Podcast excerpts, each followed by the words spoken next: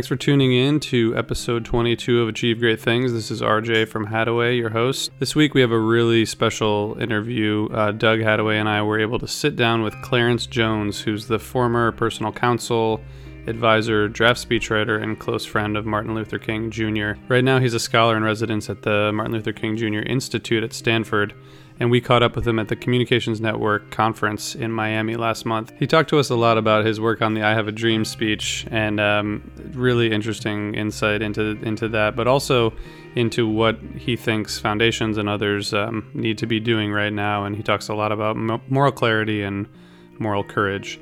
So we hope you enjoy. Um, we appreciate you listening. If you haven't yet, give us a review on iTunes.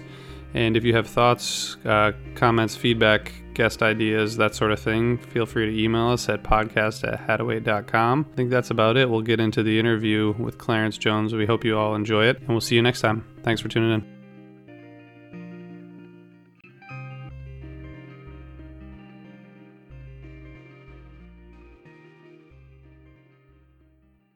Today we're talking to Dr. Clarence Jones. Clarence B. Jones. Clarence B. Jones. I just out of deference to my mother.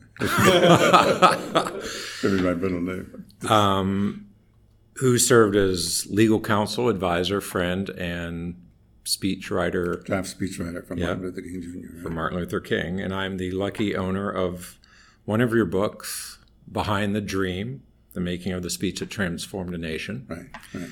Um, and that speech has meant a lot to me as somebody who uh, studies what we call aspirational communication. Mm-hmm, mm-hmm. How do you speak to people's hopes mm-hmm, and values and mm-hmm. inspire them? Mm-hmm, mm-hmm. Um, and it uh, really struck me that you helped Dr. King articulate a message to America, a powerful message in turbulent times.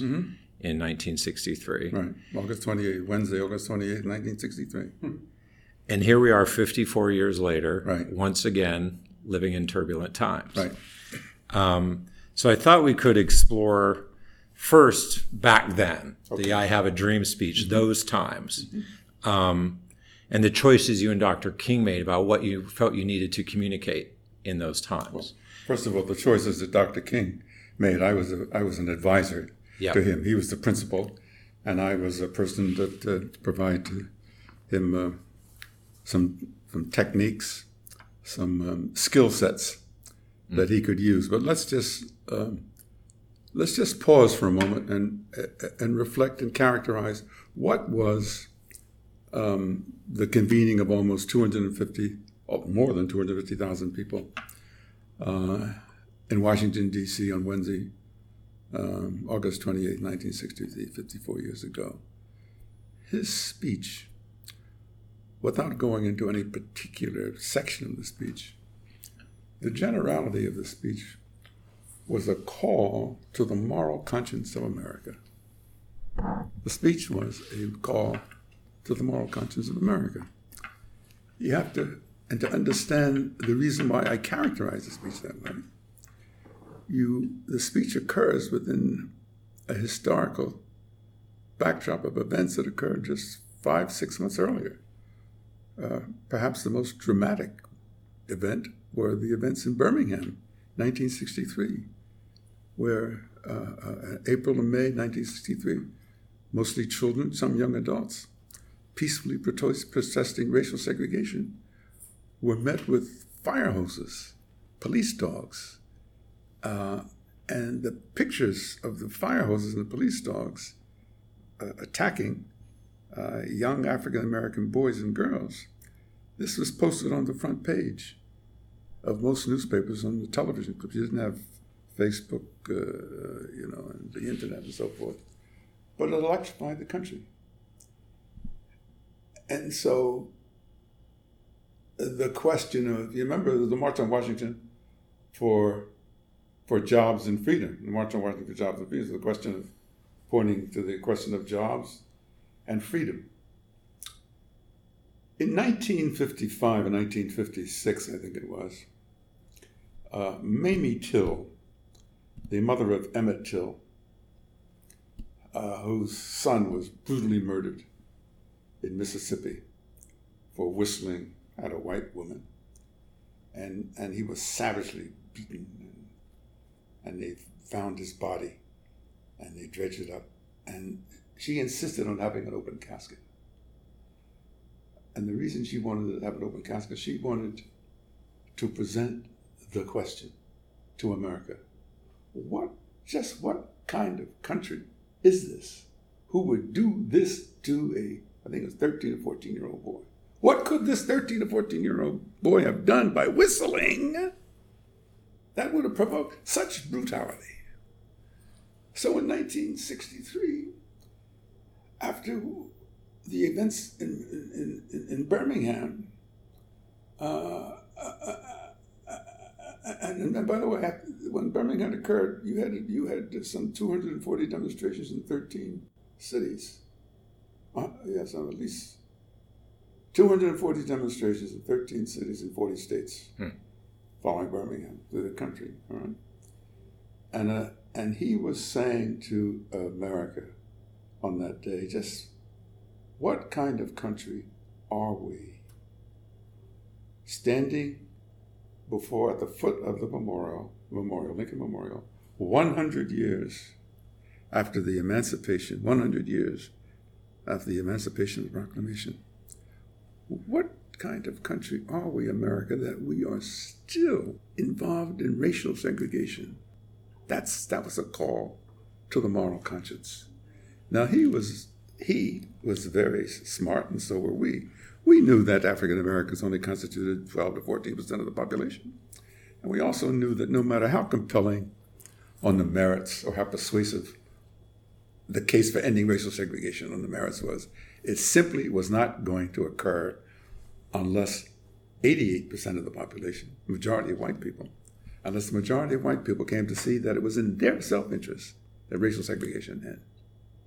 And so he was saying to America, using some very powerful metaphors and speech and so forth, he was using the prophetic uh, picture of a dream. He wanted to present America with a dream that it could be the best that it could be. Okay? But the dream was a call to America's moral conscience to say, we can be better than this. This is who we are. Now, 54 years later, one of the um, things that is, seems most, of the several things that are most evident to me today is the silence, the absence of traditional institutions of morality. Their silence. Let me be quite specific. We could not have successfully marshaled the support for the Civil Rights Act of 1964 or the Voting Rights Act of 1965 unless we had the moral leadership of the religious community, churches, Protestant churches, the Jewish community, uh, the Catholic community, major institutions. Eugene Dahlberg was the president of Notre Dame. You had the president of the National Council of Churches. You have the president of the Congregation of Hebrew Synagogues. You had the president of the American Jewish Congress. You had the president of the National Catholic Churches. These were all people Indeed, the March on Washington was led by Archbishop Patrick O'Boyle. Hmm. A week before the March on Washington, week or 10 days before, in the parishes of Washington, uh, uh, leaflets, information was handed out about the forthcoming march. So that's why you had a significant a contingent of nuns and priests and so forth. Mm. Where so here we are. Here we are now where I, I see a, a default by absence, an absence by default. Organizations that in 1968 were taking the leadership, except for a few evangelical churches on what I and I what I call the Christian right, and and and I like I like to qualify that because I believe that when you're talking about religion and religion and morality, there's no right or left. You know, there's no there's no left or right. Uh, something is something is something is either morally right or morally wrong. Okay, there's no in mm-hmm. between. All right, but there is uh, there is a default, a deafening silence on what had heretofore been traditional institutions of moral leadership. Is a moral leadership simply going to be in the hands of 21st century technology? Is Twitter and Facebook and, and, and, and, uh, and the internet? And, and, are they going to be the ones that have taken over uh, the moral leadership of our country? This conference, think about it, this is a conference. The Communications Network. Yeah, the Communications Network conference. Yep. This is a conference where you have representatives of major communications, some executives of foundations, many of their communication executives and so forth. But you are looking back in history. Foundations have a tremendous legacy. Mm-hmm. For whatever reason, Andrew uh, uh, Carnegie and the Mellons and the Fords and the Rockefellers, okay? For whatever reasons other than taking advantage of the internal revenue tax exemption to protect their wealth. Those foundations generally were created to carry out some worthwhile public purpose, to use private money to enhance some generally worthwhile public purpose. The, the, the, foundations who are represented in the communications net network, they have a proud legacy, you know. Mm. I think best summed up in the 21st century by the current president of the Ford Foundation, who wrote an open letter in September of this year called A Call for Moral Courage. This is one of the larger foundations Darren Walker. Darren president. Walker. Yep. Okay. That letter, call to moral courage, really is the uh, compass for today in terms of foundations and philanthropic work. And what he made very clear consistent and adhering to the uh, the limitations of when you are a foundation He's not, and no one, and I'm not suggesting that the foundations do anything other than to strictly adhere to the charter, the 501c3 fraud. I'm not asking them to engage in political organization, political activity, not at all. But I am suggesting, as was so eloquently stated, of Grant Oliphant. Grant oh, Oliphant oh, of the Heinz Endowment. Of the Heinz. Oh, what an extraordinary. I mean, he, he said everything I would want to say. And, and he said it because he built on the letter from Darren Walker, actually. And so, as we sit here today, these successor representatives of some extraordinary foundation leaders, the Mellons, the Carnegies, the Rockefellers, the, and now the younger ones, the Case, the Case Foundation. I have some intimate knowledge of the Rockefellers because I came to know the Rockefeller family. I mean, very, very, not many people know. Uh, Nelson Rockefeller's grandmother, for example, founded Spelman College. Mm. Okay, may have been his mother. I thought it was his grandmother. Mm-hmm. Spelman College. Mm-hmm. All right. Spelman College is the first leading African American women's college. All right. Now you don't see the Rockefeller Foundations or the Rockefellers uh, promoting. Oh, we founded Spelman College. You don't, you don't, you don't see. Okay, okay. Uh, they are generally more well known for their research in medicine in Africa and so forth. Um, I know at a critical period of time, and I'm not sure that the current generation of Rockefellers themselves know this, but that when we were um, in 1963, we didn't have enough money to bail out the, uh, kids who were in jail notwithstanding we were getting a lot of contributions from the unions and the churches and so forth. And uh, Harry Belafonte called me and said that he had received a call from Nelson Rockefeller, a, a key person, and said, uh, uh, "Can you have Dr. King's lawyer come up in Birmingham and see us?" And I came up very early, and uh, I mean I came up very late at night one Friday night, and I was instructed to meet them at the bank. And I went at the Chase Bank. Now, banks were not open in, in April 1963. There were no ATMs. Okay. Right. Okay. and Nelson and David, his brother David, walked into the uh, uh, Chase Bank at 46th Street and Avenue of the Americas, and walked in, took out $100,000 in cash, and gave it to me, and gave it, made it available, so I would take it back. The use of the promissory note in the speech came from that incident because as I was as I was very delighted to take the money and get the money to get ready to go to the bank, so no, Mr. Jones, you know, banking regulations require us to have some kind of, uh, you know, uh, document to show how we dispense this money. So I go over there. He says, go over there and see this man. He's sitting there. I think it was the executive vice president. He's typing. He says, what is your name? I says, Clarence Jones. What's your middle name?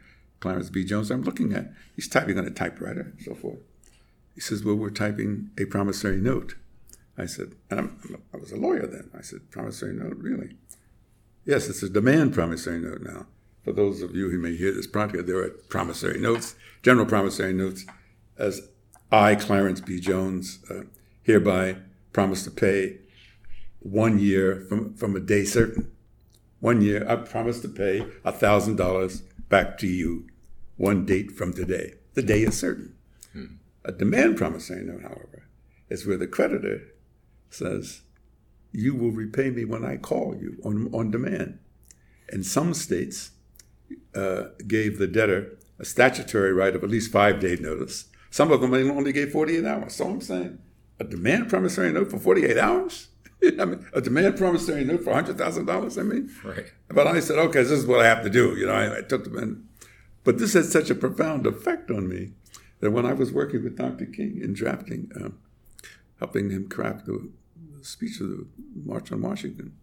And all I did was write out the suggested text, which would summarize some of the ideas that we had discussed. So the suggested text I used that he considered using as opening the speech included the use of a promissory note because that had such a component. You. I did not know that in fact he was going to use it until I heard it. I did not know until the fact that, that the first seven paragraphs of the speech were exactly as I had suggested the text that he used, but I didn't know that in fact he was going to use it until he spoke it. In a sense, we've come to our nation's capital to cash a check.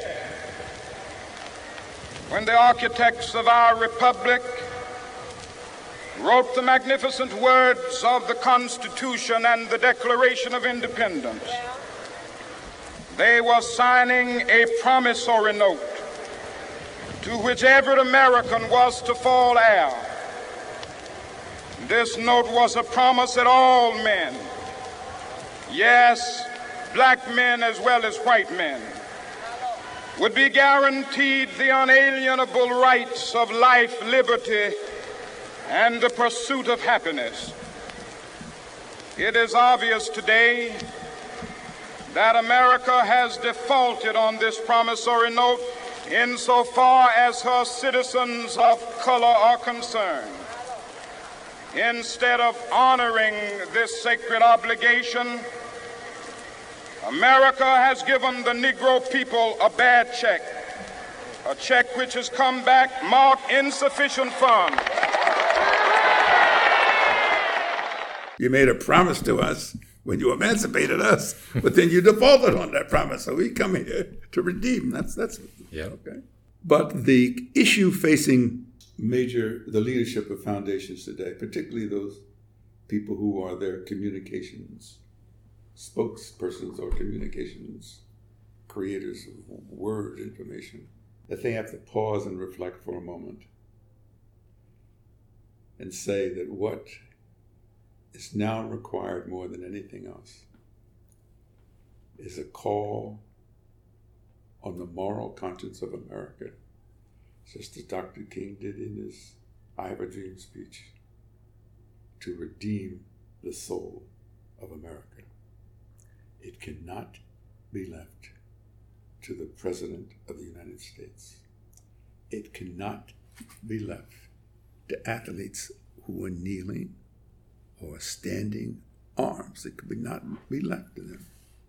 It cannot be left merely to people holding signs that say Black Lives Matter. It must be a call in which those institutions which have traditionally been the custodians of the moral conscience of America, uh, churches, religious, they've been definitely silent.